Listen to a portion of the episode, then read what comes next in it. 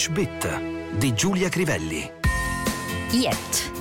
Putin and Biden shake hands amid anticipation, yet low expectation.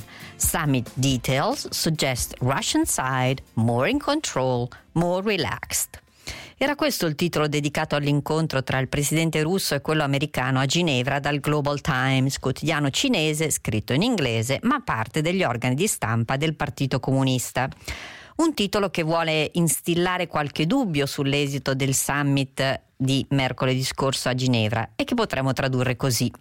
Putin e Biden si stringono la mano alla fine di un incontro largamente atteso ma del quale c'è poco da aspettarsi. Fonti da Ginevra dicono che la parte russa è rimasta più in controllo e più rilassata. E vabbè.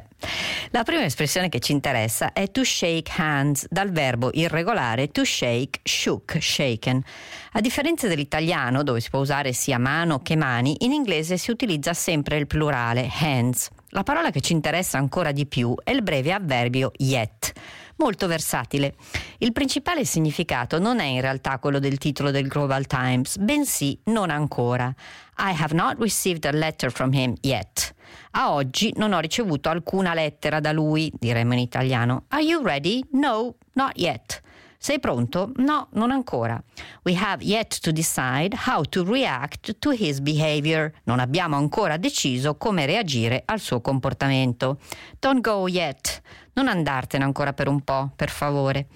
We don't need to start yet, but be ready for the signal. Per ora non dobbiamo iniziare, ma stai pronto per quando arriverà il segnale. Tornando al titolo del quotidiano cinese, yet può essere indicato come avversativo o per dare l'idea di qualcosa di non molto probabile.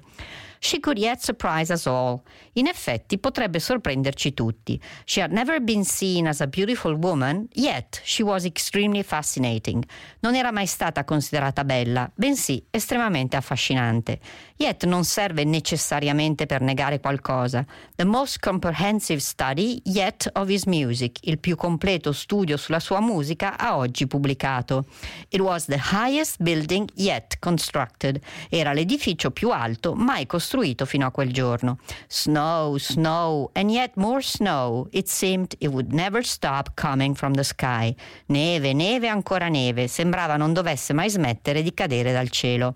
Prices were cut yet again. I prezzi furono tagliati per l'ennesima volta. Tra gli idiom c'è as yet an as yet unpublished report on the sector, un rapporto di settore fino ad oggi mai pubblicato. As yet little was known of the causes of the disease.